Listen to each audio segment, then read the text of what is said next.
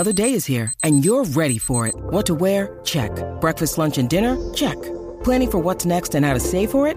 That's where Bank of America can help. For your financial to-dos, Bank of America has experts ready to help get you closer to your goals. Get started at one of our local financial centers or 24-7 in our mobile banking app. Find a location near you at bankofamerica.com slash talk to us. What would you like the power to do? Mobile banking requires downloading the app and is only available for select devices. Message and data rates may apply. Bank of America and a member FDIC. When you need mealtime inspiration, it's worth shopping Kroger, where you'll find over 30,000 mouthwatering choices that excite your inner foodie. And no matter what tasty choice you make, you'll enjoy our everyday low prices, plus extra ways to save, like digital coupons worth over $600 each week. You can also save up to $1 off per gallon at the pump with fuel points. More savings and more inspiring flavors make shopping Kroger worth it every time. Kroger, fresh for everyone. Fuel restrictions apply. Hello, my fellow Westorians. Welcome back to our third week of House of the Dragon. In advance of the third episode, we have another preview episode for you today. As usual, our Saturday streams are spoilery. We t- discuss what's in the media, what we've thought about. We parlay that with Fire and Blood book canon. We don't include leaks. We don't. Uh, we don't go with that. We don't roll that way. But we will use our noggins to figure out whatever we can in addition to what's been put out there. Uh, joining us today, we'd love to have excellent guests, and we certainly have an excellent guest today to help us break all this down. It's poor Quentin from Nauticast. Welcome, my friend. Hi, everyone. Thanks so much for having me. Yeah, yeah, we're going to have a good time. And of course, Shea here on my left, as usual, on camera this time. She's always on my Ah. left, but not always on camera. yes, and I have a um, unique hairstyle today because I am rushing to DragonCon after this for a cosplay for Fire Emblem. So I have a these funny space buns. Yeah, he looks great. and yeah, so let's get to it. We're going to talk um uh, quite a bit about what we've got on Oh. tap here. Oh shit, Uh, no, that's fine. Our schedule, as usual, is Saturdays at 3 and Mondays at 6. Mondays are our spoiler free episodes with Sean. You can watch uh, this live streams on YouTube. You can watch the replays on YouTube or Spotify. And the podcast versions are available anywhere you get podcasts, like Spotify or Amazon Music, or you can. You know, watch watch or listen to whatever podcast platform you prefer. You should be able to find it anywhere. We had a six month time jump last time. This time it's about three years. So, episode three, three years. That lines up nicely. And here's where we remind y'all that this show is roughly going to cover 28 years in season one. Then it's going to stop the time jumps altogether, or so we hear, for the rest of the dance and move maybe more like a month to month pace or week to week, something like that. And that in itself is different, right, uh, Emmett? We've got this is kind of a we haven't seen things like that. There's things that happen maybe in Game of Thrones that maybe should have taken that long. maybe they needed to jump a year. And of course, there's the infamous five year gap in the books that didn't actually happen. So this is our first. We've flirted with the idea before. This is our first time actually having like really big time jumps and all that. So, what do you? What? How does that make you feel as far as a viewer or is taking this in? This is a little bit of a different experience, huh? The five year gap is exactly what I was thinking. The irony of, of uh, George working so hard to make that happen and then having to accept his characters as younger versions than he wanted. And now though, we can just we can just we can just jump right ahead. And uh, yeah, especially comparing it also to Game of Thrones, how they I think sensibly aged up the younger characters. And part of that was just so it would be, I think, more believable for a modern audience that Robb was was king and everyone was cheering for him. Might be less so if he was fourteen yeah. but also so also so you didn't have to change actors midstream which i imagine was a concern when they were first conceiving the show and starting to cast it. But here i think i mean the time jump from one to two i thought was pretty smooth. Like i didn't really think about it at first and only when the dialogue started did i go okay clearly Daemon's been uh, insecure and Daemon's been sulking for a while. Yeah. that's how you know it's been a bit. And yeah i was i was uh taken aback but in a good way when i realized when i you know the pics of uh, baby Aegon started leaking and i started realizing how big the time jump into this one was going to be that's ambitious but it's a good move especially so you can get a lot of the plot business a lot of the world building done before you switch to the actors that you're going to be with for the long haul so so far so good but yeah it's ambitious it could easily go wrong Yeah, you're right. And I wonder if there's going to be something like that for future projects. Maybe we're getting ahead of ourselves, but we know there's other successor shows, using George's preferred term. And maybe this determines whether they'll want to do time jumps in any of those other successor shows, and this might be kind of an experiment uh, or, a, or a model or something like that, a first test. So we got a couple super chats here before we get into the first section. Morley says, Congratulations on you and Ashaya's interview with Ryan Condal. That was fabulous. I enjoyed watching that along with History of Westeros interview with the man himself. Of course, she's referring to George R. R. Martin. Love, love both of you all and the fabulous content. Thank you very much, Mara. We love you too. And we, uh, yeah, we were really happy with how both of those interviews came out. Ryan Condal and George R. R. Martin. Ashaya put a lot of work into the subtitling, and that was uh, really important. That did a lot of work in getting people uh, focused and uh, getting it more attention. Yeah. Yeah. Shout out to you. no, I I mean I loved talking to Ryan Condal. Like I had a good feeling going into the interview and then he just said all the right things, like just things to get me just feeling really confident about his passion, his knowledge, his the level of care he's put into it. So if you haven't checked it out, I highly recommend it cuz you'll probably feel even better about House of the Dragon. Yeah, yeah, definitely. That gave us that feeling for sure. And Especially because he's the he's the sole showrunner now. Yeah, it's true. We the our interview was technically a few days before Miguel Sapochnik left, which if y'all hadn't heard that, he has, and it doesn't seem like some dramatic thing. He seems like he's put a lot of work into this, and he's ready to step back. And they brought in Alan Taylor, who's already he won an Emmy for The Sopranos and has done several Game of Thrones episodes before, so he's also a veteran of this. So I think it'll be fine. And, uh, but he's not a showrunner, so that it's just Ryan Condal now. So that's that's interesting, but he seems like he can handle it. Mm-hmm. But uh, we would have asked him about that if we, if we, had known. But he probably already knew at that point. It's kind of interesting to think he may have just they hadn't made it public yet. But that's none of our business. Mm-hmm. also, super chat from Morgan Mayhem says, "Not related. Did you eat chili while in Santa Fe?"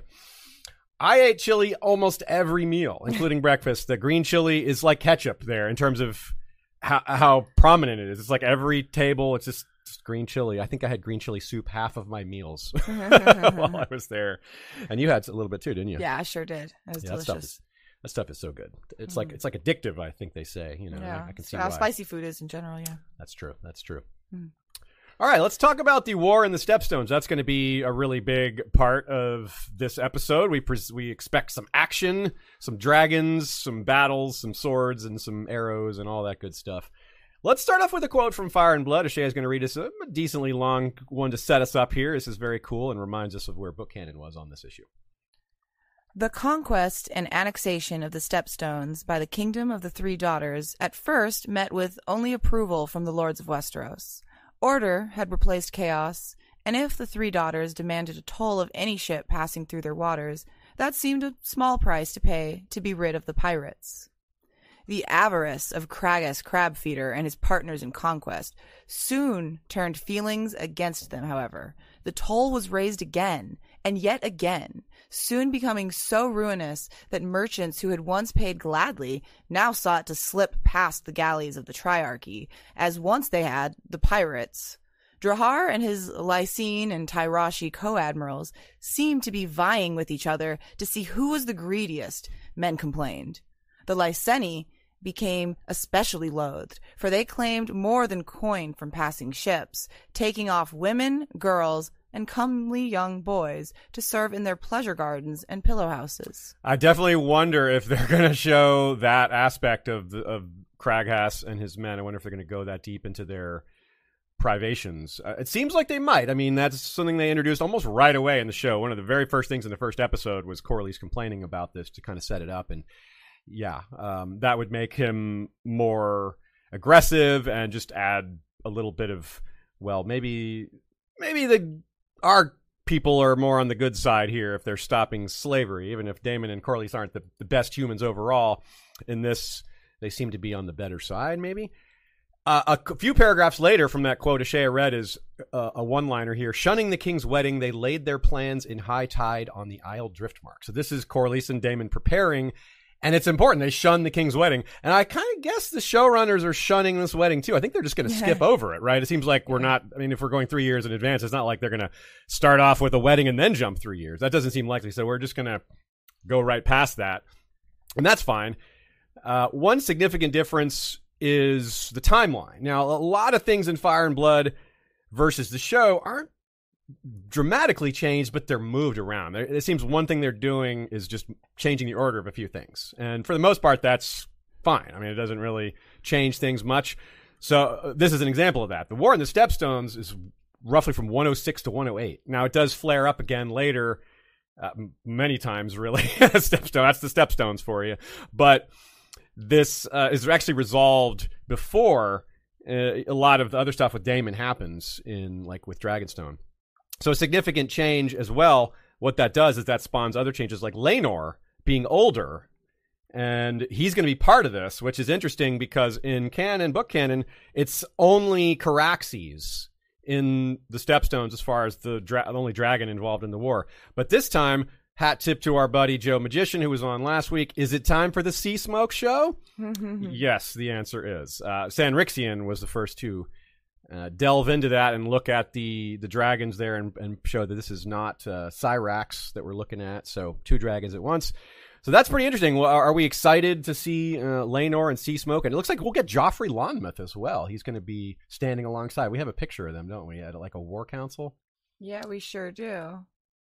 As there we go. see.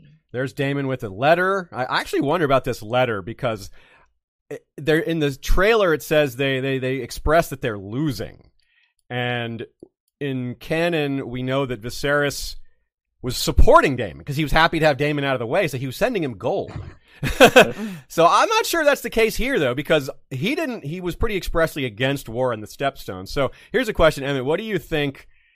Is this going to be a point of contention that they went to war in the Stepstones without necessarily getting permission? I don't know if they got permission in this case, whereas in the book they didn't. There wasn't a problem. Yeah, Daemon seems like a better to seek forgiveness than permission kind of guy, if if that even. But I do, yeah, from the trailer we get the sense that the war goes initially poorly for them, and that could be the case again where the, the dragons supply the trump card, just like they did on Dragonstone in episode two, and act like act like a game changer to kind of pull out Targaryen victory and, and make it possible. And this is, you know, the, the plotting is definitely uh, complex in this. It's not uh, it's not the most simple and straightforward thing to convey to an audience. I think if they're not familiar with the source material, but I love the the kind of conflict that comes from that that thin line of legitimacy between pirates and agents of the state, which is you know a very real history thing, especially if you look at uh, the British Empire and the kind of the people they hired to act as their tip of the spear. And we see it in A Song of Ice and Fire. I love the bit where uh, Davos comes back to Dragonstone after the Battle of Blackwater and reunites with Salladhor. And Salladhor says, "Yeah, I'm the Admiral of Blackwater Bay now, and my job is basically exactly what it was before, Yeah. which is that I run up on boats and take all their stuff. But now I'm doing it officially, so that makes that makes all the difference. And that's kind of Yeah. what what Daemon and Corlys are dealing with here is that they were. I think as agents of the state themselves, maybe they had this instinctive bias to think at first, like, oh, the triarchy might be better off for us than the pirates. Like we're, we're, we're the pirates are the enemy we know. We're used to the the damage they do to our, our shipping, and now gradually, starting with Corlys, they're realizing, oh, actually, dealing with the triarchy might be even worse because they're more powerful and organized, and maybe we were better off with the crooks. And now, now it's escalating. Yeah, piracy versus state-sponsored piracy. That is Exactly. Yeah, a lot worse. Yeah, so that, so that's pretty interesting. I think this is going to be. I have a good feeling about what they're doing with some of this. Of course, with battle, there's a lot of times there's not as much to say about it. It's just awesome. You Mhm. watch it, you have fun with it, and you uh, watch it again and have more fun with it. But I think they're going to be using it maybe to grow up some of these characters to establish them and show that they have a little more going on. Uh, example being that picture that showed them in the War Council, we have characters like Joffrey Lonmouth, who is Laenor's lover, and that, or maybe becomes Laenor's lover during all this. That's unclear when that's going to develop. It may be that it develops during this, or it may be that they're already together. You can see uh, Joffrey Lonmouth there, the Kind of redheaded guy. yeah, pretty handsome dude there, younger looking, and uh, that should be. I suspect, given he's already high up in this war council, then he, they're probably giving him some sort of clout, some sort of ability, or he probably wouldn't be standing in this group, making you know, helping with the decision making and all that. But another hat tip to Joe Magician, he points out that it's, they always seem to have these chess sets of of pieces mm-hmm. wherever they go, and no matter who, what's characters it mm-hmm. are they are and I, we all approve of course this is we all want these ourselves i think. I, would, I would love a copy of all these little pieces. So one of the quotes they have in the show uh, from the trailer is that the uh has Crabfeeder and his men are outmaneuvering them using per- probably their experience with the train. They've been stationed in the Stepstones for a while, especially in Bloodstone, which is the largest island. And they're doing things like night attacks. We have scenes at night, which I think is probably a strategy to avoid dragons. It's pro- a lot harder to attack soldiers with a dragon when it's nighttime. They just there's nothing to see. There's you can't use their scouting ability to get a view of the battlefield. So I think that's probably a strategy we'll see um, do you have any uh, any thoughts on what we might see battle wise, or just any takes in general on on the, the action that we might see? I think we're all probably more interested in predicting the character stuff, but we also want to you know think about what we might see here. Yeah, uh, guerrilla attacks at night seem a likely move to frustrate the the obvious uh, game changer of the dragons. Because yeah, I mean you can't. It's so easy to fire on your own men at night with a dragon, which is you know that's always the double edged sword of using those in combat. True. So I could see that losing in, in bits and pieces. The Crabfeet are kind of nibbling off the edges of their coalition. Could be what what frustrates Corlys and drives drives Daemon to, to bring the hammer down, and not just Daemon, as you say, but yeah, to bring the to bring multiple dragons down. I think think that makes sense, and that heightens the suspense too. If you like, they had the Battle of Oxcross in Game of Thrones, just the the night attack always ratchets it up for the audience for sure. Now, one thing we try to make a connection here. That there's two main things going on. Really, it's interesting how this is almost narrowed down really effectively. I expect it to sprawl a bit more later, but we really seem to have just two locations this episode. Of course, in the first episode, we really just had one location, but hey, that's that's a nice tight story for you. It's a little different than the, the big sprawl of, of the original show. So, with that in mind, I want to try to connect as much as we can what's going on in the Stepstones to what's going on with the other plot lines, in particular Rhaenyra, because we know Rhaenyra is eventually going to marry Laenor, and we know that's going to happen before they switch the, the actors out uh, because of the scenes in the trailers of Laenor and Rhaenyra getting married. That seems pretty straightforward.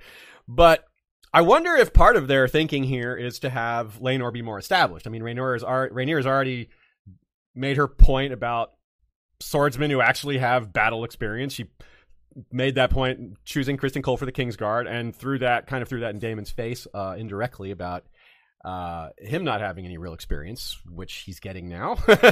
so having Laenor get experience in the Stepstones, maybe even being this is a pure guess. If anyone gets traumatized, or maybe they're setting it up for Battle in the Gullet, having some sort of connection between preparing for that and not wanting to do that whole thing again. I don't know, a lot of a lot of interesting character possibilities here. Uh, so, do you think there's any? Do you see any way for this to come full circle? I know it's gonna. That's how these factions will temporarily unite again before eventually splitting up again. Is this marriage of Laenor to Rhaenyra? So I'm wondering if you perceive anything that maybe shows how that's all going to happen, or if it's just something maybe they'll they'll surprise us with. Any thoughts there? Yeah, I think this is definitely a proving ground for Laenor, both kind of in the universe to show off to other characters and as a proof of concept for the audience. Because we need to. It's tough because he's a secondary character and he gets swept off the board pretty quickly. Yeah. But we need to we need to get investment in the Valyrian side, which is the one thing. One of the things I was hesitant about coming into the show was like, how are those are those are secondary characters who are not central to the action, but they're really critical for making all the world building make sense and so you have to integrate them. And I think, yeah, I think uh, giving uh, a chance to prove himself on the battlefield and uh, impress not only Corlys but also Daemon is a good way to cement that in the audience's mind, and that makes the the match with mm-hmm. Rhaenyra all the more plausible. That's true, and maybe this will help Daemon's initiate Daemon's connection to Laena that we know is coming. Uh, they haven't really teased that. They've avoided teasing that. No, not yet. Which they didn't. They, yeah, they, they didn't, didn't, avoid really... teasing Rhaenyra and Daemon's marriage, like that's in the original trailer. But this mm-hmm. is this has been kept on the DL, so I, I, that's interesting. I wonder how they're going to roll with that. Uh, it might be a little longer term than some of these other things. You have any thoughts on that, Ashaya? Um. No, not really. Not really. Okay, cool. Really, yeah, it's, it's it's kind of a mystery at this point, huh? No, yeah. One other character that's a, that's a change from the books. Now he exists. I'm referring to Sir Vaemond, who is pictured in uh, holding a shield and a sword that that uh, distinguishes him a bit from his brother, Sir Cor- uh, Lord Corlys, which is a difference from the books where Corlys is his cousin. This, I think, does at least two things. One is it's probably going to make his betrayal more meaningful. He's a brother rather than a cousin. He's going to betray uh, Corlys when he gets sick. Corlys gets sick, and they think he's going to die, and Vaemond makes his move to try to become the heir to Driftmark.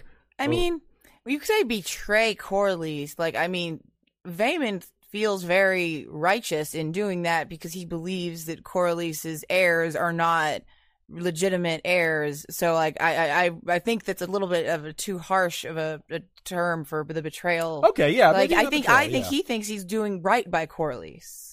Maybe, but Like- if he, the thing is, he's doing I it before Corlys is dead, and then Yeah. which may not happen on the show. Like if he's doing this, making this move before his brother's even dead, I think that maybe is why it's a little dirty. But you're right. I think you're right. His claim is pretty valid, Yeah, actually. yeah, it's it's not a, not a bad claim. He's not wrong there. but it may be so. So arguably, you you could maybe even make the case that this makes the the quote unquote betrayal less uh, severe because if he's a cousin, it's even more overstepping rather than a Yes. brother. I suppose. Uh, it also may simplify his heritage. Not that it needs explaining, but if they want to explain it, just have his them have a sh- their mother be from the Summer Islands. That would, well, they're brothers instead of cousins. Anyway, so there's a shot, another shot of them uh, staring at each other, and they look pretty angry at each other here. This doesn't look like two folks d- agreeing on anything, does it? So I wonder if this is being used to maybe set up that um, disagreement over the succession or just uh, setting up a rival or something. What do you think about this, Emmett? This is pretty severe look, huh? From what we've seen of the the Velaryons so far on the show, and this matches up with what we have in the source material, a lot of the tension and drama here comes from exactly what their relationship to House Targaryen is and mm. what it's supposed to be. That they have these common Valyrian roots, but how much does that still matter relative to integrating forces like House Hightower? How much does that matter for the, the power of the Targaryens? And what do the Velaryons do if they're not just the Targaryens' best friends? yeah. And I, yeah, I mean, they're probably not to the point in, in that one shot where they're looking at each other angrily. They might not be to the point of proposing the match with Rhaenyra or dealing with the fallout from that yet, but they're probably already struggling with that question. Maybe because of Daemon. Maybe I'm biased. I just assume if there's any trouble in future episodes, I just blame Daemon automatically, just ahead of time. But yeah, maybe they're maybe Vaemond is less into this war or into it for different reasons than Corlys is. Maybe, um, I mean, we don't know. Uh, what da- how quickly Daemon's ambitions to wear his own crown might come to the fore. Maybe this is after Daemon suggests he be king of this place now. Mm. Maybe Vaemond reacts poorly to that. He's I could see that "Why shouldn't happening. I get that. I'm yeah, yeah. I'm the we did more or something like that. Yeah, I could that some kind of provocation where he feels left out or isn't getting his due, which might be set up him making a move to claim Driftmark for himself, Mhm. and that would that would that would be pretty good. That might be a pretty interesting storyline because we know that's uh, going to be part of the future, so they may as well uh, do some groundwork on that. There's definitely going to be a lot of fighting. There's going to be some awesome fiery trebuchet shots, some dragon action, bow and arrows, more of crab feeder hammering people to stakes and a feast for crabs. We've had a feast for crows, now a feast for crabs. And uh, interesting, we did we did clarify. Did we point this out last time that that is a Sons of the Harpy mask? I think we did say it, but it's always good to say again. that, Yeah, in the behind the scenes, the house the dragons built, they did confirm that it was like a Sons of the Harpy mask that uh that Craghas like found and repurposed. Yeah. So we know Craghas is not a long-term well, probably not a long-term villain. I mean, who who knows if they have changed him around? But I severely doubt it because he has grayscale. That kind of makes you, by definition, not a long-term character. It almost reminds me a little bit of Jon Connington uh, in a little bit of ways, but this character is. They're framing him as very villainous given his look, and he doesn't. We don't hear him speak, and any which somehow adds to that, I guess. Uh, I assume he can. He wouldn't be a very effective commander without being able to talk. But I wonder if there's anything else to him. I wonder if they're just going to use him as this formidable character for them to defeat, and thus they get their rep, like we talked about. I wonder if there's going to be anything more to it than that. Uh, we know the Stepstones will, the, the, the Lyseni, even after Craghas is off the board, they're going to continue to be a problem. Uh, in fact, the big part here is Otto will later use the enmity between Daemon Corlys and the Triarchy to bring them in as allies for the Greens. So that's possibly the biggest setup of all here uh, on the on the large scale point. Do you would you agree with that, Emmett, or do you see anything else that's uh, or any other thing you want to say about this this setup for what's coming? Yeah, that is my big question coming into this episode. Is this is clearly a diversion in terms of the the main plot, which isn't bad. It's just a question of then what you, do with that space. and I think a lot of it is is character work for the people involved, introducing us uh, to them more, seeing them in action with each other, uh, giving Daemon a chance to to work out his anger, anger and spectacular style like he does. and it also, of course, means they're absent from whatever goes on in King's Landing. They don't have the chance to interfere or or get their noses in over there. And yeah, as far as the crab feeder, yeah, I think I mean there was that really striking ending to the last episode where it was cutting back and forth between him and Daemon, like as if they almost like sensed each other or like mm-hmm. you know knew knew the other one was coming mm-hmm. so setting him up as like you know like a, you do with a lot of secondary villains one thing you can do with him is just set them up as a dark mirror of the the more important characters uh. and setting him up as like this is kind of like you know this is he's uh, the political game at its like lowest point or end point where you're you're doomed and you're not even doing any good you're just kind of fighting so that could be a, a haunting thing for Daemon if he ends up seeing it like that. Oh yeah, that's a good point. A couple other character things I think could squeeze in here. Uh, Ashay, here's a question for you. Uh, I'm curious what you think about this one. Daemon if Daemon has to ask for help if they're losing, and he has to ask the king for help, do you think that could be a, a nice twist or a plot point where he's maybe reluctant to do that, and the other guys maybe ask him to, or maybe try to talk him into it, or he just refuses because he doesn't want to ask for help, and that's part of why it gets bad. I don't know. Do you think uh, think maybe that something like that might happen? I think that I mean that that sounds possible. I like if they need to ask for help. I mean, it takes a while to get there. So like that That's shows true. if if we're, if they're doing that, then that that would make me think that we're gonna see like the War of the Stepstones not over just like one battle, but mm. over like a more long period of time. Interesting. Yeah. I've seen people in the chat who are like, "What if we'll do like a montage or like you know?" Yeah. And I don't expect that, but I think if they were, I mean, if they're thinking they need help for something, they think they need they they'll think they need they have time to get okay. that help to arrive. Mm. That would be my thought. Like it's not just they can't just they don't have the teleporter. Yeah, they don't have the teleporter, yeah. and, then there's that shot with Daemon passing a letter, either sending a letter or receiving a letter. Now there's so many possibilities there. It's it's, it's almost absurd to guess what could be in that letter, but there's some very strong possibilities. One being this, like he's gonna he's like, all right we need help or something like that or send this letter away but this looks like it's been cracked open so it's probably something they received my one of my best guesses here is that it's news of the birth of aegon which would put Daemon farther down the line of succession which that uh-huh. would not be something he wants to hear and it might not also be happy news for the Velaryons who were trying to be, you know, they're still maybe bitter over that it wasn't Laena marrying the king. So this is an interesting way to connect the plot lines and, and have a set up a little more enmity or just character, more reason for Daemon to be upset or something like that.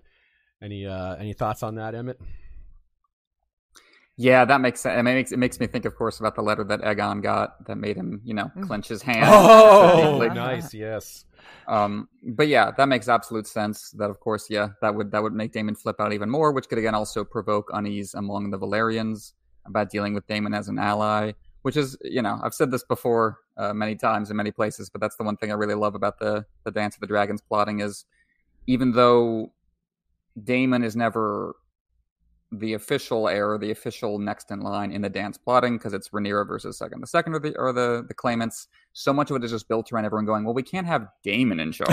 So what are yeah. we going to do? No. What's the workaround we're going to have to not not put that guy in charge? It always reminds me of what what Oberyn says to Tyrion in the main series that he says uh, our Septon or our Maester said that uh, my existence was the proof that the gods are good because if the gods were evil they would have had me as the firstborn instead of Doran and Daemon is like a version of that that everyone's worried that that might be the case you know that he would he would end up in charge.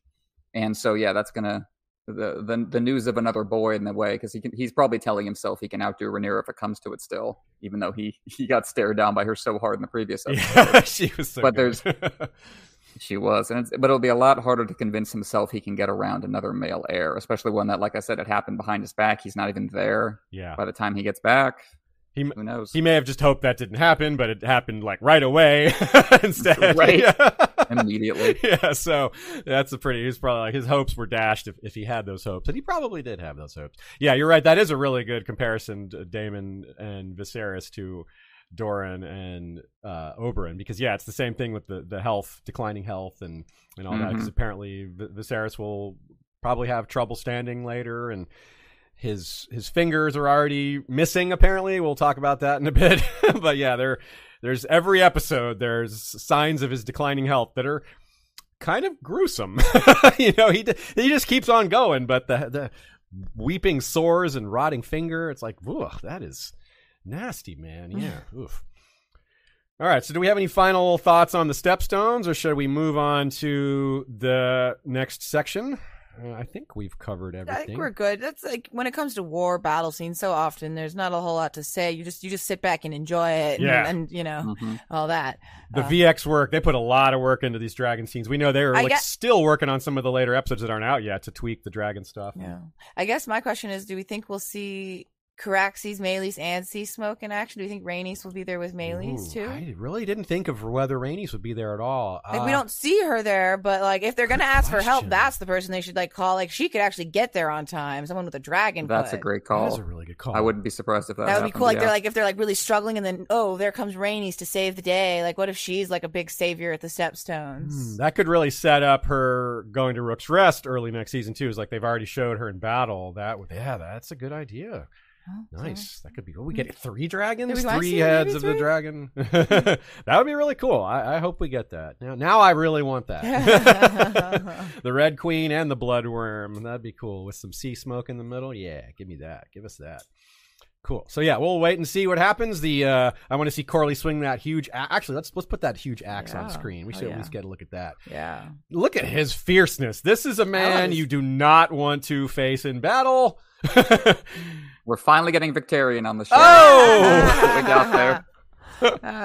That's true. That is Victorian look, look, doesn't it? So I saw one commenter a while back say that it would be cool if if that was the Celtigar axe that they like lent it to Mm. him for this. It's like, hey, we also are suffering from the step pirates and the Stepstones and the Triarchy. We'll send some ships and here, let you use our cool axe. I, I kind of doubt that's the case, but we can hope. it's tricky because they don't have dark. You know, Valyrian steel isn't easy to easily identifiable in, in show canon, whereas in, in the books it's you know darker looking. So we would be able to tell, but oh well, that's the way it goes. All right, so ah, drunk a song of ice of our history says okay, Chloe. Chloe. Yes, you. I, I believe you are familiar with Chloe, aren't you, Emmett? Who? I don't. I don't think so. Oh, okay, never mind. My bad. I, I thought you you two were married, I but kid. I fault. kid. right, her. Oh, now I remember. She says, and since it's an age up, what about seeing Laena claim Vhagar at Spicetown? Oh, yeah, we could get that. that this episode. I would yeah. love to. See, I would love to Mhm. see Laena claim Vhagar rather than it happening off screen. Like I would like to see that happen. yeah, what if she comes to the ba- comes to the stepstone, just like y'all, y'all were busy thinking about Rhaenys and Laenor, but I got the biggest dragon of all, and I'm young and badass, and that was very nicely set up. By where's Vhagar? That was so cool. We're like, Mhm. any book readers like. Yes, and I like that call, like that that Vhagar is sad, and and Viserys says, "Yeah, even dragons can get lonely." That was that was well done. That that gave us the Mhm. feels. And of course, we have that shot of Vhagar in the trailers. We don't know what trailer that's from or what episode that's from, but yeah, I guess that could be this episode. That would be pretty sweet. I don't remember what age she is when she claims Vhagar in, in book canon, but that doesn't necessarily have a lot of bearing here anyway. It'll it'll happen Yeah. soon. It'll probably be this episode or next one, maybe maybe the fifth episode, but I doubt it's any farther than that. Yeah, I would agree with that. Okay. Well, speaking of young people, even younger than little Laena is Aegon the Second. Let's bring him into it. There he is, holding a Balerion toy. And it's also our first clue that something's wrong with Viserys' hand. Look at that glove. Look at his pinky finger just like bending backwards because that's no pinky. There is no finger in that glove. Which I really wonder how they did this. Like for him, like they obviously didn't remove Paddy Considine's fingers. So some cool little trick going on here with his hand being farther up in the glove, or he just has his fingers in a Mm. you know a three finger hold or something like, like, that. maybe they just like yeah, you can't even see what I, I did a gesture on screen, but maybe they just like fold it and then like wrap it or something. You know? like, Yeah. He just like is uncomfortably holding his fingers down. Yeah, yeah. He's like, oh, that was that was terrible. I had to hold that fingers in my glove for six eight hours a day. Because yeah, from now till the end of the show, uh, end of his run on the show, he has to do whatever the Ironic- solution was. He has to keep doing it. Ironically, he will have lost his fingers by the end of the season.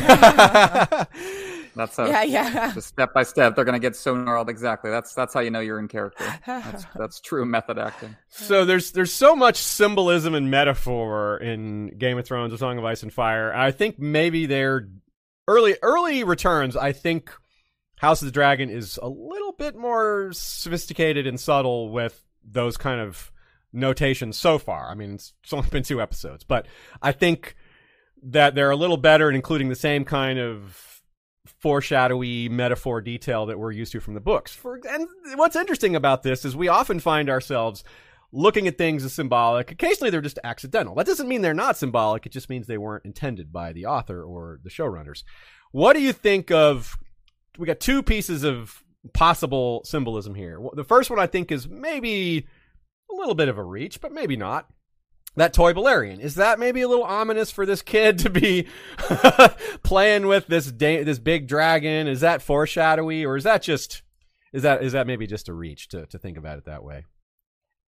Uh, that can only end well. I think about Sandor playing with the knight toy. Oh, I didn't think of that. That one. ended well. That did not end well. I would be curious to see how Aegon actually interacts with Dragon on screen. Oh. Like we just see it in oh. his hands here, but for all we know, he's saying, "I want to make the dragon go there." You know, like who knows what he's saying about his dragon toy? That's a so I think question. that will really yes clinch what I think the metaphor, the symbolism is here. Yeah. Okay.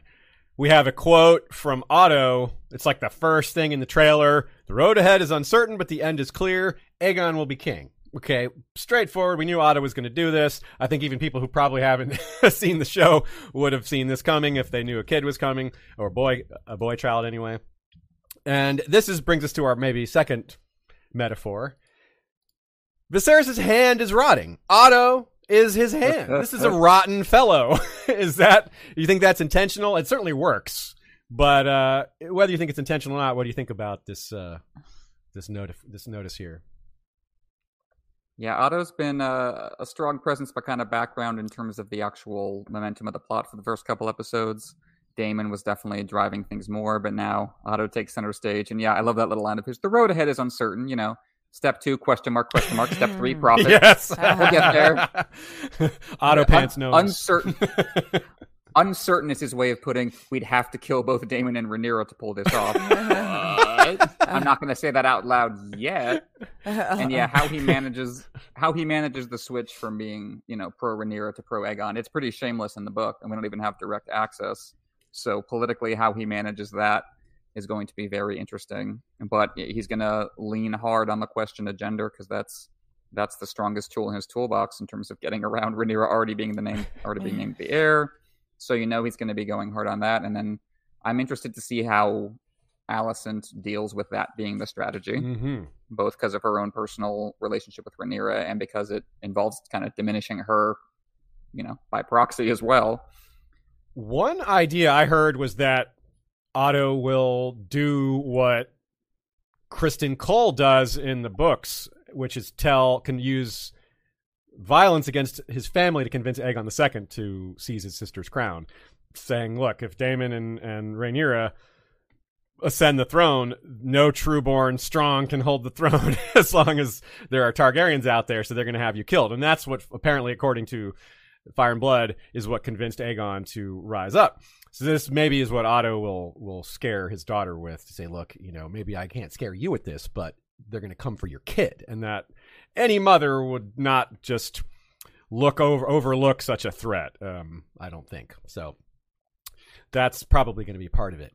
But also in book canon, we have Otto and Alicent both pushing pretty hard for this. Maybe Alicent's doing it for these reasons. Otto is pushing her, but she might just be doing it of her own accord at this point. We don't know yet.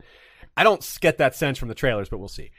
Uh, Viserys gets sick of this pushing for uh, a change and sends Otto home to not be Hand anymore and names Lyonel Strong instead. I'm wondering if they will still do that. I think they'll probably do this in the show. There's a chance they don't. They skip over that. Um, but it, it does allow, it, it does enable the setup for Larys Strong to come on to, the scene. So I'm guessing they will. Do you have any thoughts on this? Do you think it'll be soon, or do you think maybe uh, it's still an episode or two away? Um, weigh in on the push for Aegon to be heir in general. If you would, please pour Quentin. yeah, that's how they handle the timeline of of Rhaenyra's many suitors and would be suitors is also something I was uh, not concerned about necessarily, but just interested in terms of the spacing out of the show because you have to, as with the Velaryons, even though the Strongs aren't the central characters, the point of the story. You, you really need them, and you need the audience to know who they are when they start doing important things. So, and we've already gradually been introduced to that family with the first the first couple episodes. So I think both uh, you know uh, kicking out Otto's hand is a good dramatic moment for Viserys, but it could also it's just an excuse to bring the Strongs to the forefront, which is you know like we were talking about with Laenor and uh, uh Joffrey Lonmouth in the Stepstones. That's a lot of what you got to do in like the these next couple episodes is take any excuse to highlight those secondary characters mm. just to get the audience acclimated with who they are. Uh, so that that would be a perfect opportunity to do it with the Strongs. I have an idea here that's kind of coming to me in the moment. Maybe what they'll do is show that Laenor, uh, pretty show pretty clearly that Laenor is interested in men, and then simultaneously show while they're simultaneously talking about how Rhaenyra needs to get married. There's a bit in the trailer where Viserys is yelling at her like, "Even I am not above tradition," and dude, that's that's almost certainly relating to her not wanting to get married, and meanwhile, maybe showing the gears turning towards Rhaenyra and Laenor getting married while they're showing why that won't work be, or won't work well because of his uh, orientation. And that is really interesting because there's really two ways to look at that for Otto's perspective. Will Otto be like, oh crap, they just married the Velaryons. That's terrible for me. Or will he be like, aha, dead end marriage, that guy's not likely to father children because mm. he's not into women. And he thinks that's a good thing because yeah. that clears the way for, that makes the road even more clear for his family to ascend the throne. So I, I, that's tricky. I don't know. There's really two ways that could go. I guess a lot depends on whether Otto's aware of Laenor's orientation. If he's not, then that that's just a non-starter. Any uh, any thoughts on that, Shay? We'll start with you this time. Any, any takes there? No, I mean I think that would be very cunning of Otto to do that. Not only does it do what you just said, but it kind of ties Rhaenyra to someone she's already tied to instead of giving her a new ally like the Lannisters say, which would be very powerful for her. Instead, she's just tied to the Velaryons who already probably would have supported her. Mm. So I think it, it, kind of mitigates that. So it's like they already have that ally, so they're just like, yeah, that's a good point. Yeah, because you would think he doesn't want, even though we we know she's going to refuse the Lannisters, we might we might find ourselves thinking Otto trying to encourage that refusal as well. You're right. Yeah. They, she doesn't. You're right. They don't want Otto. They don't want the Lannisters on the on the side of Rhaenyra's faction. That's a great mm-hmm. point. Yeah, you could almost see Otto angling for it this marriage if he's if he's aware of Laenor's orientation. You wonder if that's possible. What do you think, Emmett? Yeah, no, I agree that you know, from Otto's perspective, he's probably been preparing to always fight the Velaryons, whether in war or just in politics. That's kind of probably baked into the cake for him yeah. in terms of his family's rise to power. So he would probably be pleased that Rhaenyra is not bringing in someone else he's going to have to fight, just doubling down on the Velaryons, which I think you know makes sense from the Velaryons' perspective. But for Otto, it's like, well, yeah, that was already mm-hmm. you were already on the board, mm-hmm. as far as I'm concerned. Mm-hmm. So that just uh, puts more kindling to the fire in terms of their conflict. Right on. Cool. Okay. Well, let's move on. Unless any of you have final thoughts on Aegon the second, we'll be coming back to. We're going to be talking about Alicent quite a bit in the second half, so there's more more time there because she's got another baby coming, as we've seen in the in the sh- shot. So we'll talk about that in a second. First of all, a question from Philip. Rumor has it Elizabeth Olsen is being cast. Olsen. Oh, okay. Oh, oh it's just spelled it wrong. I, I, don't know who that is. Is oh. this Who's Elizabeth that, Olsen? That, that's Wanda Maximoff, Scarlet Witch. Oh, that Elizabeth Olsen. Oh my yeah, goodness, that Elizabeth Olsen. Is that a? Is it really? That's a rumor. She's it's being currently cast? a rumor that she's been cast for season two, but it is just a rumor. That's Philip asks, "What character do you th- do y'all think she's likely to be if this happens? Alicent Rivers, perhaps? I I think probably Elizabeth Olsen wouldn't only want to be typecast into doing another witchy character. I think she would be good as Johanna Westerling. That would be my pick. Oh. But uh, there's so many roles she like uh, they could squeeze her in or Jeyne Arryn maybe like. But I I Jane Eyre, oh, yeah. yeah. If I, if I was gonna guess someone, I would say Johanna Westerling. And again, my thought on Alys Rivers is I just it's just so similar. Like she's already the Scarlet Witch, so like it would be kind of weird to me to see her as another witch, the Witch Queen of Harrenhal. Think about that. That would uh, be funny to see her as a Witch Queen. That's interesting. Any thoughts on that, Emmett? Yeah, that would be what a very peculiar thing to be typecast as. be, uh, it could be cool. I mean, she's a she's a wild character. You could see her uh, jumping into that dramatically.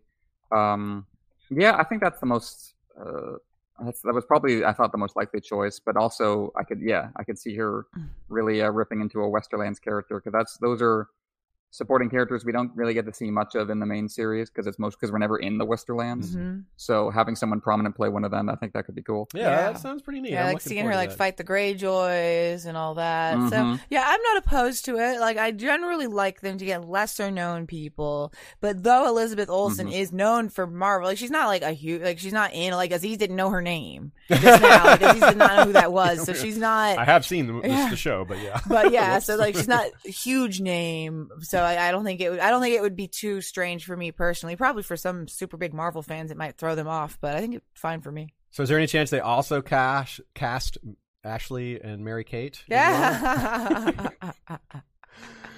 Mm, probably not. Probably not. hey, but they could be Lannisters. I mean, Lannisters run to twins, so you know they could they could just fit that in somehow. Anyway, question from Ellen McLean. Uh, just an open question about the Maesters. We're told by Luwin in the that the final test for an acolyte to become a Maester is sitting in the windowless room all night with a glass candle, and that it never becomes lit. We also know that the glass candles are burning again since Dany hatched her dragons, or roughly around that same time, if not precisely. There's a plenty of dragons around for House of the Dragon, so she's asking, did was this still the ritual they had in place at this time? Because maybe the glass candles were already on, and it wouldn't work for this, you know, this metaphor that they put their students through to like you have to do, you know, you have to rely on real knowledge and and all that stuff. Kind of neat, like to think about maybe that's not the case in this era. That's a great question. I, I we obviously don't have a ready solid answer, but we can make some guesses here. I think it's uh, certainly possible that the glass candle test was a relatively recent thing given when they went out, but we really don't know when they shut off. It could have been that they shut off quite a bit before, but mm, I don't know. That's kind of a conundrum. Any any thoughts on that, Emmett? Yeah, that's not something I've ever actually thought much about. Is how old that particular ritual is, and it does make sense for it to be a relatively recent one, which is especially uh, funny if if the Maesters were in fact involved in the death of dra- uh, death of the dragons, because then they're essentially bragging to every new generation of Maesters. Yeah, we took that apart. You can't do it, can you? nice. and I, I always just loved that ritual. It's just this very blunt expression of the Maester's worldview that you just we're gonna make you spend a whole night staring the death of magic in the face. so, I In the think- dark. yeah, that exactly in the darkness. That's it's it's so great because it's like the Maesters are are you know they're the rational they're the kind of the opposite of the more spiritual religious forces but that's really a religious ritual is what that sounds like. Like sit alone in the dark and then you know think about things. Like it's like a, it's like you're about to be anointed to, to be a knight. And really yeah so that's a good question. I never really thought of the connection there because the death of the dragons is fairly recent historically speaking only 150 years less than that really leading up to to aswaf leading up to robert's rebellion. So maybe that's something the maesters developed af- afterwards. Um also maybe just to test to see if any of their their younger generation had any skill for it or believed in it too hard Uh, yeah. Yeah, I feel like I would say yeah, it, it was added later. Just like it's 150 years is enough time for a new rite to Yeah. be added to everything, and for it to be like well ingrained. Like that's how it's always been. But really, it's not nearly as ancient as uh, you know the Citadel itself, which is obviously thousands of years old. So this Yeah. is a new new thing. Yeah, you have archmaesters who have born and lived and died in this whole period. They would grown up in an era without where glass candles haven't been lit in eighty years or something, and they're like, "Hey, yeah, maybe And, it's like let's time add to, this in. Yeah. Yeah. So like maybe it's not 150 years. It's like yeah, it's 80 years old. Like you said, it took a while. yeah, something like that. It makes sense." All right, before we continue, let's uh, let's Emmett. You've had some changes over at Not a Cast. Why don't you uh, shout out your show and what's going on over there these days, and uh, just tell us what's what's happening. Yes, indeed. So we were on hiatus from A Song of Ice and Fire for a bit, but we're back into it now. Me and my uh, new co-host Manu, aka Manuclear Bomb, one of my favorite people. If you don't uh, follow him on on Twitter and other platforms, you absolutely should. And yeah, so we're doing ASWAF episodes once every other week now, and I'm on the alternate weeks. Uh, I'm covering Lord of the Rings and Star Wars on my own for patrons, and we're covering House of the Dragon every week. So yeah, in, in the on the main cast, we're just we're just revving up to the incredible stretch of Storm of Swords Nice, like right before the Red Wedding with like Ooh. Craster's Keep and the awesome stuff with Barrack and Thoros and uh, Davos being named the Hand, Jaime's best chapters in Harrenhal. So a lot of great stuff coming up over there. You can find us on Podbean, on iTunes, on Apple Podcasts, wherever you listen to podcasts. You can find the Not a Cast podcast and our, our Patreon, patreon.com slash notacast is where I do special episodes for patrons, and people get early access and a bunch more benefits. So yeah, a lot of we're gonna. I'm psyched. There's a lot of great stuff we're gonna be covering this fall. Hell yeah, that's awesome. Yeah, um, I d- highly recommend you all check uh, Not a Cast out. Most of you probably have already, but if not, Emmett is arguably the most eloquent man in the fandom, and if you're Oh, eloquent, shucks. you're likely to win the argument. So hey. but you wouldn't. That's the best way of putting it. You're too Thank humble to do that yourself, but we'll do it for you. You. Most for the most. for the most part, yeah. so right on, yeah, definitely check Not a Cast Out, folks. Um, there is a shot of Rhaenyra in the Godswood reading, which is interesting because this might indicate this would probably happen before they hit the road for the West, I guess, um, or maybe it's a different Godswood.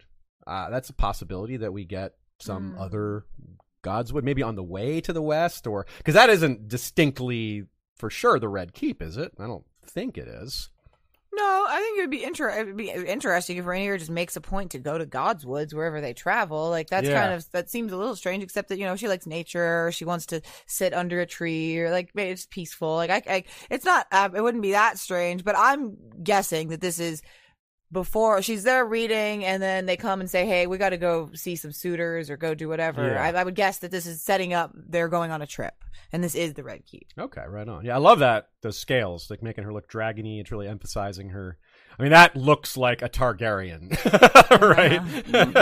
That is a Targaryen. Now, this is an uh, an area where I don't have much uh, skill in analyzing, but there's things they do at the makeup to make her look a little bit older. I mean, she's already older than her character, so it's more like maybe it's more they made her look younger. now they're Uh-huh. doing less of that.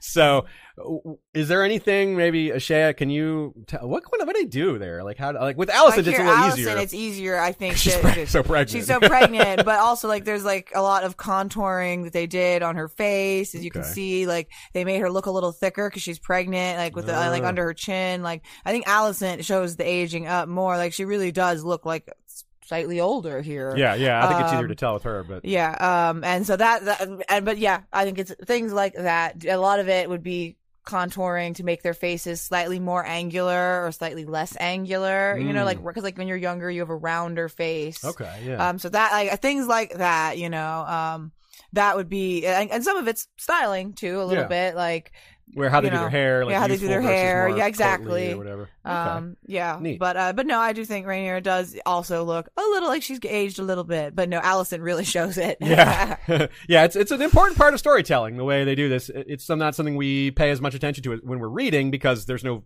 visuals to key in on. It's not part of the storytelling. It's the descriptions of the characters are though. If you hear that someone looks tired, then you assume that they've been going through stuff. But if they actually look a certain way, you just have to notice that and think about it. So that's something I'm trying to get better at because there's so much more Game of Thrones going to be on TV. I want to be able to keep up with what they're trying to tell us here. I want to pick up what they're throwing down. So, and y'all are here to help. So, hell yeah, we're going through all this together. So, yeah, speaking of Alicent pregnant, that is in addition to baby Aegon. So, this should be Helaena, right? Helaena is the second born, and Helaena will marry Aegon. Uh, you know, I've never really thought about how Alicent, a fa- worshiper of the Seven, will feel about that later, but that's kind of farther down the road. but it's like, does she approve of her own children marrying? yeah, yeah, like yeah, you are right. like she, we've already seen her going to the Sept and praying, you know, and how talking about how she does this a lot. And this is, I don't know, that would be, it's a, another example of how uh, Alicent is not driving a lot of this action. It's her father pushing her towards this, and I think maybe that might be a conversation they have to have later. That would probably be more like an episode six or seven thing, though. I, I don't suppose that's before. 'cause They're too young for, for that to come up. now, Yeah. probably. Yeah, certainly not this episode. but maybe someone will mention it. Maybe Viserys will be like, "Yeah," and if that's a girl, mm, they're getting married. And Alicent's like, "Oh crap, I didn't think about that." Viserys is like, I'm not paying for two weddings. One it shall be. yes, Alicent, Alicent might react like Rhaenys did uh, in the last episode. That like, yeah, I don't like it, but I'm still. Yeah. It's it's happening Yeah. yeah. through and around me, and we're going forward with it. yep. It's our it's our ticket in. It's our way to the top. Another difference with Alicent is that, in as in contrast to her very blue and very green dresses she's worn, now she has this very bright red, very distinctly red colored, which is probably in honor of their host. There's red everywhere because they're gone to the west and they're seeing the uh the Lannisters. But there's also, you know, this guy standing behind her in this shot that's clearly have a Targaryen sigil. So it's also kind of if this was a different era, this would be Blackfire. But in this era, no such thing has been heard of. So red and black, black and red is pretty much the same thing for the Targaryens at this point. So I guess it's kind of a, a good overlap for them. I liked. Um, I was talking to um, Britt and Megan, who are cosplayers in the fandom, Birdie D cosplay and uh, Salsa Stark.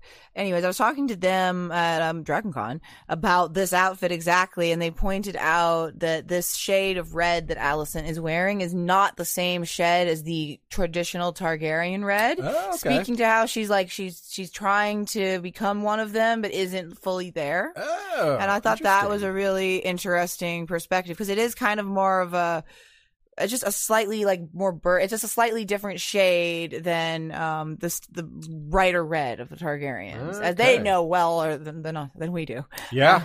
Um Good. See, that's exactly what I'm talking about. Paying attention to stuff like that, I never would have caught that. but once it's pointed out to me, I'm like, yeah, that probably is meaningful. I mean, she is a mother of dragons, but she isn't born a dragon herself. So that is, yeah, that is kind of a Mm. one foot in each corner. Any takes on that, Emmett? Uh, yeah, no, I think that's a great point. I hadn't something I hadn't thought about much. Like you were saying about things to pay attention to. I'm always I always miss costuming details, and then people who are much more knowledgeable than me catch me up, and then it's like, of course, that's how that was being communicated. yeah. But in the moment, I'm like, yeah, that looked nice, and then that's that's the end of my analysis. I guess you can see it here, right? In this in this picture Shay has on screen now. Like, look at Viserys's dark, deep, dark red Mm, just- versus Alicent's more bright red. I wish this, someone better than me could name the shades better than dark and light, but still, that you can tell visually, it's pretty clear when you lay it out like that. So we're going to see a lot of Lannister stuff. I'm I'm presuming there's Jason and Tywin Lannister. We'll meet them. They are twins. Speaking of Lannisters running to twins, we have a shot of probably this is Jason Lannister gifting the spear, right? We're pretty sure 'cause is Tywin beardless and Jason bearded? Is that what we? I, I I think that is the case. Um if I can pull up the shot of Jason himself. So that he's gifting a spear. This is uh, also we see this spear Oh, in is. another spot. Yeah. So here's the the It's fancy got like spear. this like rough on it that when you when we see Viserys, I'll put it on screen. When we see him here at first, I was like, "What does he have on his spear?" yeah, And then it's pretty clear that it's just got this tassel thing. tassel. Yeah. Is that I, I don't know spears well enough to know if that's like fairly stand. Like, do spears ever do that? That's that's fancy only. That's not something you need in battle. I don't think. I mean, I'm also not an expert on spears, but I've never. You don't see spearmen with that very often. It's only like it's. I think it's a decoration. Look at Otto back here watching. Yeah, he's like, oh. Know, yeah. Look at him staring. like, yeah, no, he's we like, don't want the Lannisters to ally here. He Do does not, want that. yeah, yeah. It's gonna be neat to see how Otto slot like cl- cleverly, slyly undermines whatever's happening here. Because yeah, as we said, he doesn't want any of this. So that's probably a boar he's stabbing Viserys is. But if we go back to this shot of Viserys stabbing with the boar, you can notice notice his two fingers just pointing straight up. Again, the fingers just aren't part of this at all. So it's more evidence that his fingers have been removed.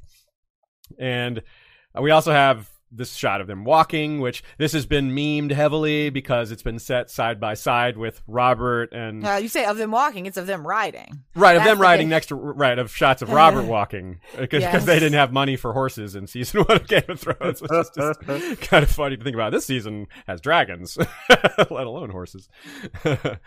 um, so probably most, if not all, the Kingsguard are present, and of course Harrold Westerling and Criston Cole are pretty relevant in that sense because, of course, Criston Cole is and Rhaenyra, their thing is going to be developing. We're not entirely sure how they're going to roll with that on the show, but one of the trailer scenes is Rhaenyra saying, "No one's here for me," and she rides off into the woods. And there's this, there's this, uh, the shot goes to Criston Cole looking at her, even as it's Harrold Westerling's voice shouting, "Princess, princess!" So. I don't know what's going to happen. Maybe Criston rescues her in the woods, and that kicks this off. They have a moment alone of like um, a, a close call with some animal that's coming for her because there's that other shot where he, she's kind of on the ground crawling away from something. And uh, any thoughts on this, Emmett? You think maybe this is what kickstarts that the catalyst for their their relationship, how whatever shape that ends up taking? Yeah, totally. Like I was saying earlier, you have to, I think, take advantage of these scenes with conflict between the main characters to also get the secondary characters involved. Mm. Try to do that organically as possible. And Criston Cole is a character that we've had a little time with, but we need to emphasize him more for certain later events to be as dramatic as they're supposed to be. Yeah. So that actually make I could absolutely see the episode going in that in that order. That you have the conflict between Rhaenyra and Alicent, and that's a central one. And then and the kind of the spillover effect of that is you get a scene with Rhaenyra and Criston as she runs away and has to be brought back. So you can accomplish both of those things within one kind of fluid dramatic approach. I think that makes total sense. Yeah, well said. Now, and during all this, Alicent seems to be begging Rhaenyra for them not to be at odds. So she's still trying to mend the breach there, but it doesn't seem like that's going to happen. Maybe there'll be a little bit of pullback before it gets severed finally, but I don't. I don't know. We'll, we'll I'll just have to wait and see on that. Now, I wonder what Alicent thinks about the possible marriage Mhm. stuff that might be happening here. And we know it's not going to, but Alicent and Otto and other people are going to maybe react to the possibility of a Lannister Rhaenyra marriage. This is pretty much straight from book canon as well, uh, which which by that I mean Rhaenyra being fought over by Jason and Tywin Lannister, and being by fought over I mean they try to outdo each other with gifts and stuff like that. So we'll probably see some there's one shot I think um, that we have that's of Rhaenyra facing again either probably Jason or is that Tyland because that, kinda would look- guess- that looks that's probably guess Jason, still. Still. So he might be about to like he's trying to offer her something or flirt with her or I don't know. He's probably what this is happening here because we'll probably see that attempt. Hmm. In, in book canon, that's in the year 112. Again, the timeline has moved around a little bit. We don't need to worry about that too much. No. But it might be when we, we might meet Johanna Westerling around here, um, unless they're waiting to cast her next Yeah. season, unless Yeah. she's like Elizabeth Olsen or something. You had something to add here? Yeah, um, I was one thing I've seen people say is that you know we haven't seen Rhaenyra be nicknamed the Realm's Delight, and I feel that if we're going to see that, it could happen when people are vying for her hand. When Good she is, someone might say, oh, you know, but she's like, I don't want to get married, but you're the Realm's Delight. You know, like we might. Very I feel like this might be when that finally happens if we get that title. Yeah, that's a really good call. So what Jason's gonna do is marry Johanna Westerling, like we said, and then he's gonna die trying to invade the Riverlands. And then a- against the Greens, or for the Greens, uh, against, Against Rhaenyra, Rhaenyra, yeah. yeah. So, so obviously this is not going to work out. So Otto will will be happy with how this all goes. But Johanna will go on to lead the war against the Red Kraken. She'll be basically become the leader of the West in in because of the death of her husband, and their young son is like a couple of years old, so he's certainly not fit to lead. And that's going to be interesting, not just as a story, but to see how much of that they include in the show. Do you have any general thoughts on the Westerlings? Let's keep in mind that Harrold Westerling is one of is her kin of some unknown connection, but they're both Westerlings. So, yeah, uh, Emmett, general thoughts on uh, any of these last few topics here? Yeah, I think uh, it'd be very interesting to see them competing for her hand and each, coming up with more and more elaborate nicknames to try to top the realm's delight. But yeah, I mean that's that uh, that flattery that Rhaenyra kind of wants in terms of cementing her position, but she also, I don't think. I get the sense from her a couple episodes and she just she doesn't like hanging around these people necessarily, and Oh. that that flattery might start to wear on her relative to the more kind of personal relationship she wants with Alicent or with other people. And it, that fits with characters that people have compared Rhaenyra to, like Cersei, who, or even Stannis, who, like, at some level want adoration, but also don't really like people. so constant give and take between, no, come close, love me, no, go away, I hate you. that she's there like that constant- cats. Ex- exactly, exactly. That's what secretly this has all been about. Rhaenyra's not a dragon; she's a cat. Yeah. it's all been about cats. but that that give and take is, uh, I think, part of what rubs her so raw over the course of the story. So I definitely think we're going to be seeing that with maybe she, maybe it's too much the amount of attention she gets. Maybe she needs to blow off steam, and maybe that's where the Criston Cole relationship develops as well, Ooh, because he's so much, such a different on a different part of the political system, and just the hierarchy uh, than the than the the Westerlings or the Lannisters are. So maybe that's part of the appeal. Yeah, and like he's genuinely interested in her, presumably. Again, we don't know how the show's going to roll with it, but that would be something that maybe she appreciates. Whereas these other people are just it's all politics and power. The flattery isn't is intended to reach a certain goal or to, for for their house, and not necessarily to for her family or something like that, which she seems to care about I agree. That's a very good point about uh, the way she views these relationships, and maybe she's a bit cynical about some of it. And maybe that's what will lead us to Viserys yelling at her, like we saw in the trailer for uh, "You Got to Mhm. Marry" and et cetera, et cetera. We'll be very curious to see how they they roll with that. Okay, um, moving on to uh, a few other bits here. Viserys sitting in his chair. This is the coolest chair I've ever seen. Cooler than the Iron Throne? Uh, well, that's a throne. Reason. Arguably, that's. I I will say the throne and a chair are different things. But you're you're right. If it was a real, just a, a, th- if if a chair is a throne, then this is then maybe the I, Iron I Throne think, is I think the cooler chair cooler. was uh, Jaehaerys' chair, his throne from the Great Council in episode one at Harrenhal. Mm, like if I had to choose one, I would chair. choose that. But no, I'm zooming in on this one. You're right. I didn't give it. I didn't look at the chair before, but it is pretty cool. yeah, the black and gold. Yeah, that's pretty. Oh, it's got like like looks like like kind of like claws right Yeah. there. Yeah, it's pretty cool details. A very sweet chair. I wonder if that's a gift or if he travels with that. yeah, yeah. I guess you're right that this might be the same kind of thing that we saw with Jaehaerys. How Ryan was like, "Yeah, they built that chair for Jaehaerys to go to Harrenhal for the be the show." We're also seeing that chair uh, that Viserys has a chair for traveling and looking fancy. Right on. So even yeah, so there's just a bunch of shots that uh, make it clear that his fingers are gone, and we wonder if it's kind of interesting how they're doing that because it seems like uh, it's not a big deal. And early in Fire and Blood, in the Dance of the Dragons section, it's uh, not much is made of Viserys' health. It's until later it becomes a very big deal.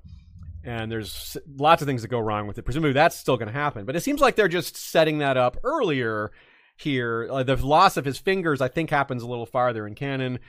And of course, Mellos later, when he's replaced by Orwyle, Maester Orwyle comes in and does a better job.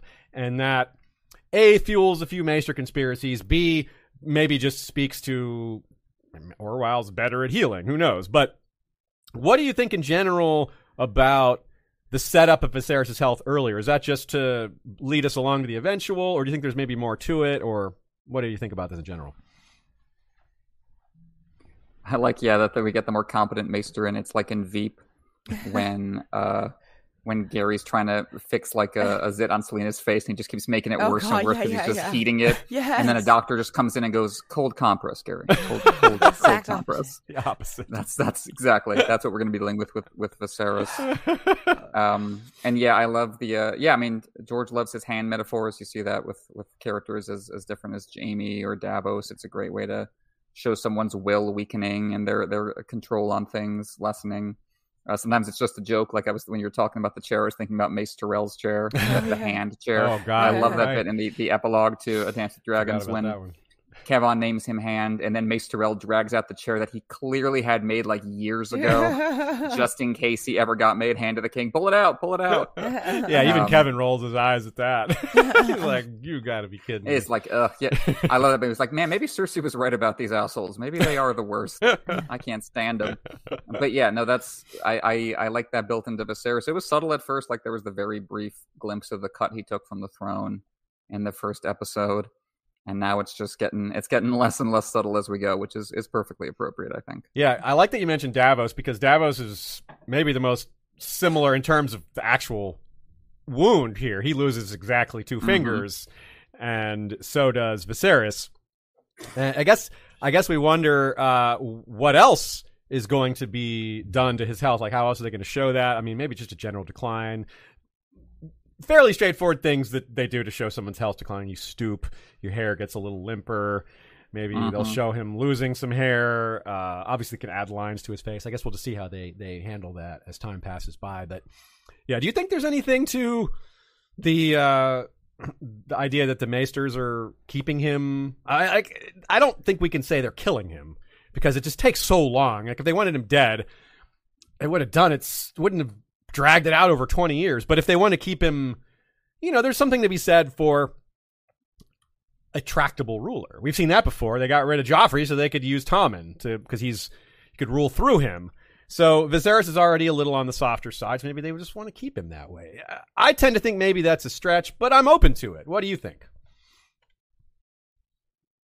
Yeah, I don't. I mean, I don't know. That's not just. It's an extra layer of conspiracies among a bunch of other conspiracies Yeah, at yeah. work.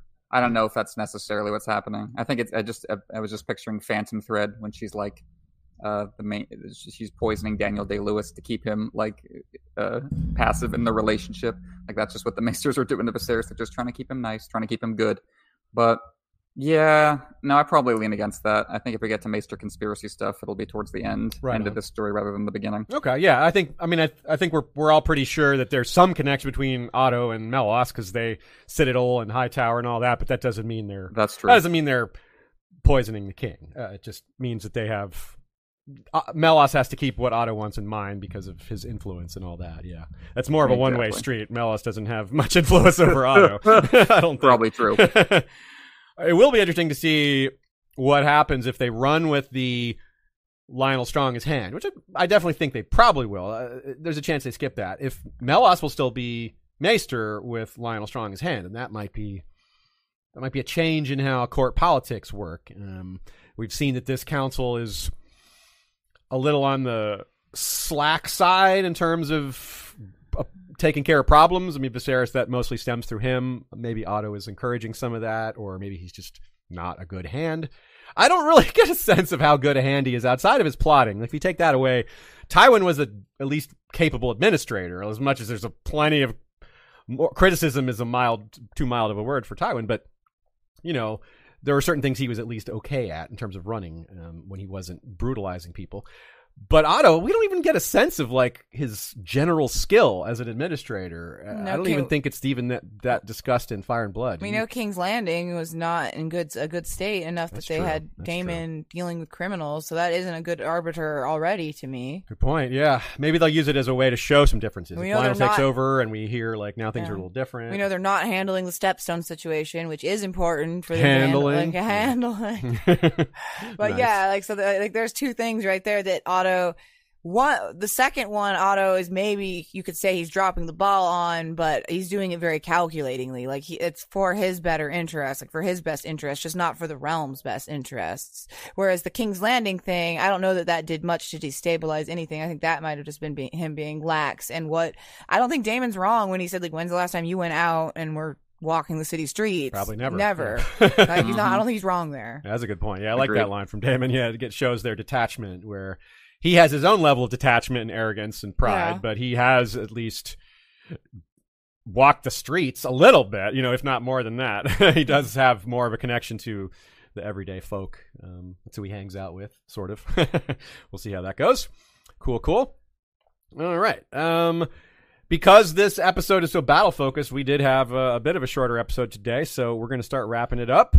Yeah, And- shorter and Aziz is being very nice to me because as you could see by my hair, I do have a photo shoot hour for a cosplay. So it actually worked out really well that this was a battle episode. I was like, yes, perfect, perfect, perfect. Thanks, HBO. Yeah, thanks. yeah, that was they did that for us. Especially because we're going to see this episode on the. We rented a theater, the Plaza Theater here, so we're going to have 150 of our friends in a theater watching a big battle episode. So it's perfect. Yeah, it really did work Heck out well. Which is funny because the last time we watched a big battle episode in a group, it was at Ice and FireCon for episode three of season the eight. long so night also episode, yeah. episode 3 Mhm. which was Ah. even an, an even bigger battle episode, probably. Maybe not as good, but maybe but even bigger as far as the stuff. But uh, fewer dragons, maybe. Uh, Mhm. Maybe not, though. We'll see. two, maybe two. Maybe the exact same number of dragons. Maybe exactly two again. uh, so, one other thing we wanted to get your take on, Emmett, since it's such a big part of the season, although it may not come up much this episode, maybe it will, is the whole back end prophecy stuff. This was such a bomb to drop on us. I thought it was really clever, It was we talked about with Joe Magician, that they not only ignited the show fandom all over again, but they also dropped a bomb on the book fandom with this Aegon's Mhm. Dream stuff. And that just, it's a we should start back moment where we have to look back at a lot of things, reconsider them. So let me just get your get t- take on what this is, what this means to you, what your initial ideas are, how this just your general thoughts on on this. But let me give you one extra question to to mull over as you answer. A couple people pointed this out last time. Viserys, at the same time, he's saying a Targaryen must have the Iron Throne. He's also saying we shouldn't have messed with dragons in the first place.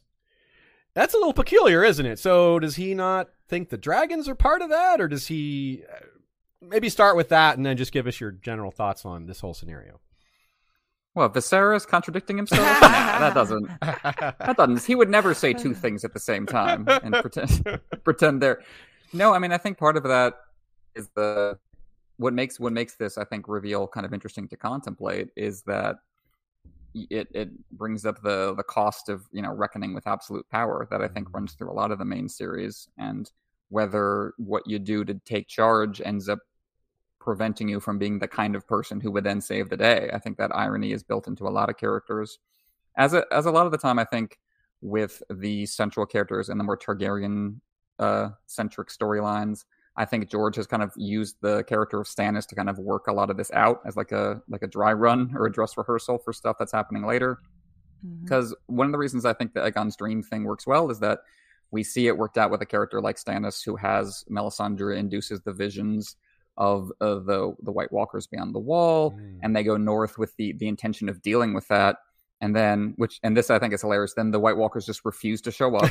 like they take let's look at Stannis and go, yeah, that's not no. Yeah, he's we not weren't going. waiting for you. We don't care about you. So then Stannis just goes, okay, well, I'll go fight those guys. And like, it's just, he, you know, thrives on the need for an opposition, and I think that that ties into the irony of the Targaryens. Then, if you look back at them with this in mind, is that if you have this this broadly noble intention of uniting Westeros against the Dark, well, what are you willing to do in order to make that happen? And what if you end up destroying a lot of the thing you're trying to save? Like that's at least in the broad strokes what Azor Ahai and Nissa Nissa is about yeah. and that plays heavily into Stannis' story. I think it'll probably also play into Dany's story as well. You know, we saw a version of that in the show, which I think is is rushed and truncated in some ways, but if the broad strokes hold, and I, I like, there's a perverse quality to that that ties into what George has talked about with the scouring of the Shire and Lord of the Rings.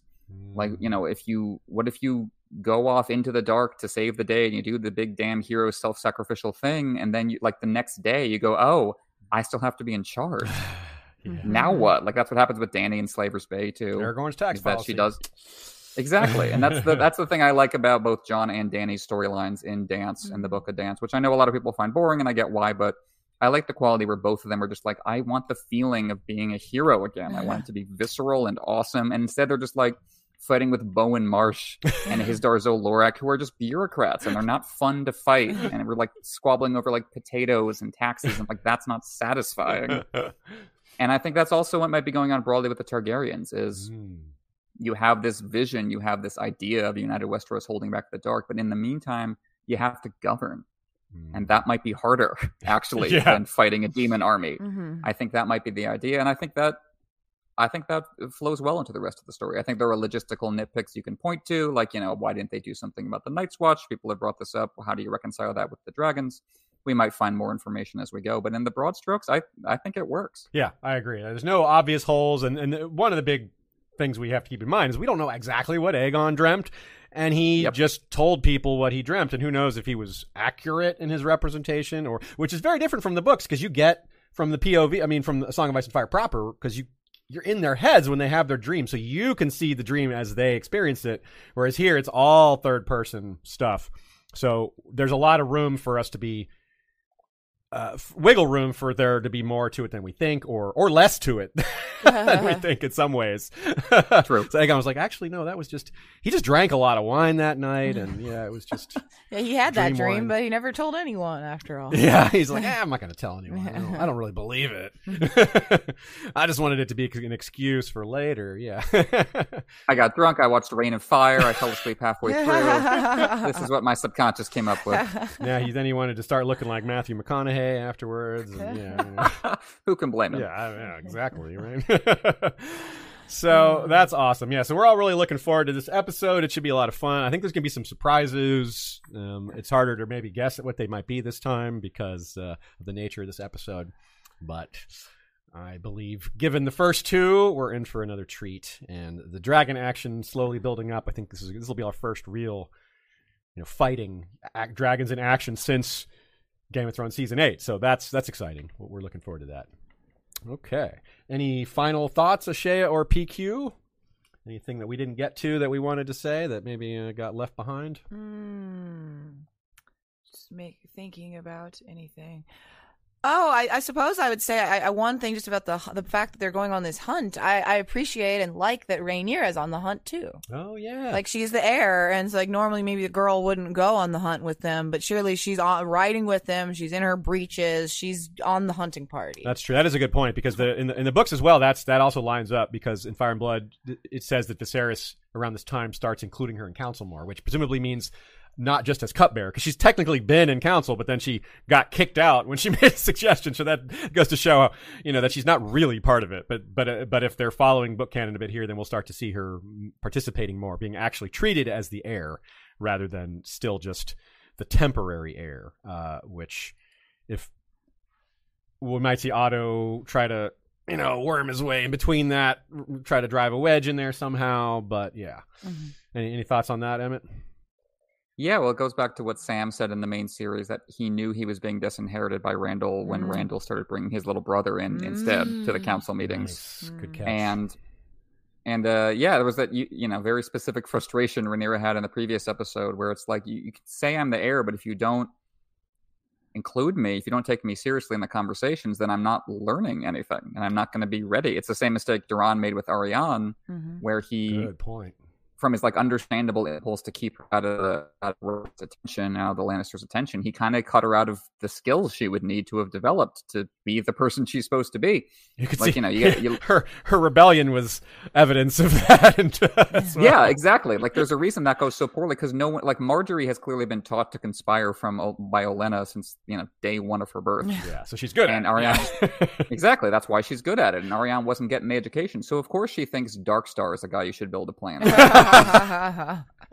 Who, there's there's no other model to follow because Dad is so secretive to a fault. And I think, yeah, I think, yeah, seeing Rhaenyra in the hunt clearly re- reflects that Viserys is at least taking it somewhat more seriously. Mm-hmm. Like I have to, no one's good, no, you know, it's already a, a a hurdle in terms of gender to get these these powerful lords on on board. But if we don't act like she's the heir, then functionally she won't be. And I mean, think about to involve her, and think about how like much that's part of being the king is taking people out on hunts, and you know, mm-hmm. it's like mm-hmm. going golfing. Like you have to have that skill. You know, totally. So this golfing. is totally yeah. like she needs to be able to go on a hunt with the, the lords of the land and hold her own. Like this is a skill. Like you might be like, oh, this is just random thing, but no, this is important to her to do. You're totally right. This is the network. This is the country club. You're yeah, totally right. Yeah. And, and, we were also told this is an era where Viserys was just all about feasts and balls and hunts, and while his his brother is warring in the Stepstones, and all this other stuff is mm-hmm. happening, mm-hmm. and the realm is maybe being mismanaged, but not in a way that immediately causes problems that the histories would notice. I'm sure, like a lot of commoners are suffering. That's that's pretty much always the case. But uh, I really wonder if there's maybe another opportunity for Otto in this area because he could be uh, getting the opposite of what he wants. If he's trying to separate them or make the point that Aegon should be the heir, Viserys maybe res- may respond by bringing Rhaenyra more into things to solidify her as heir, and that be the opposite of what Otto wants. Maybe pushing for something that has the opposite result. That could be yeah. a failure on his part. I mean, which would also be a conflict for Rhaenyra because she might see this and be like, "My dad's only bringing me more into this because." Otto is pushing his kid, you know, it's or his grandkid. It's not. It's it's not because He's not doing it because I deserve it or because it's the right thing to do. He's doing it because of someone else, which is already why she was appointed heir. She's already upset that it's like, he didn't really appoint me heir.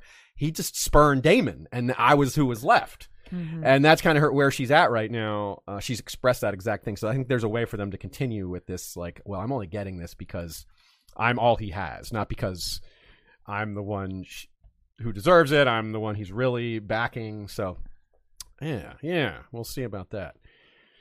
Okay, uh, that's our last question. So, Emmett, remind everyone of of where to find Not a Cast and to hear your lovely voice and your your uh, co-host Manu Manuclear Bomb, who is a very excellent punster in his own right. If you're a fan of our puns, you get more from from them as well.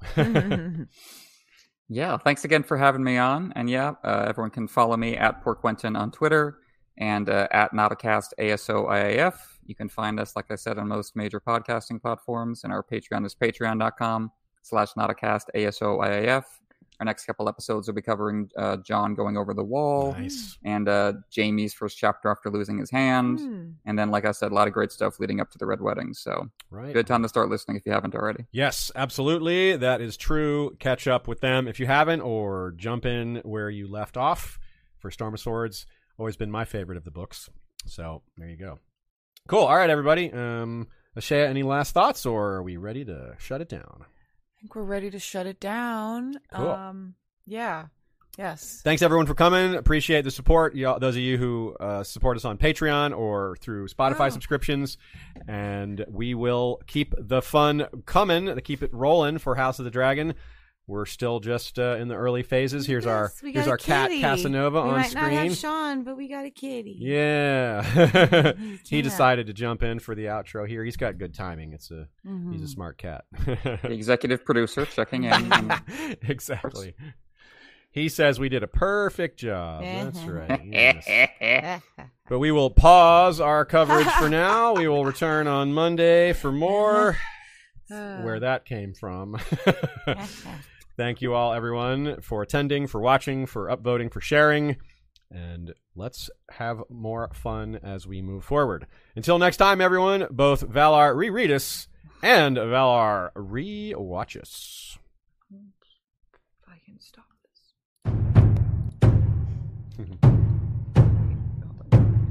this. He's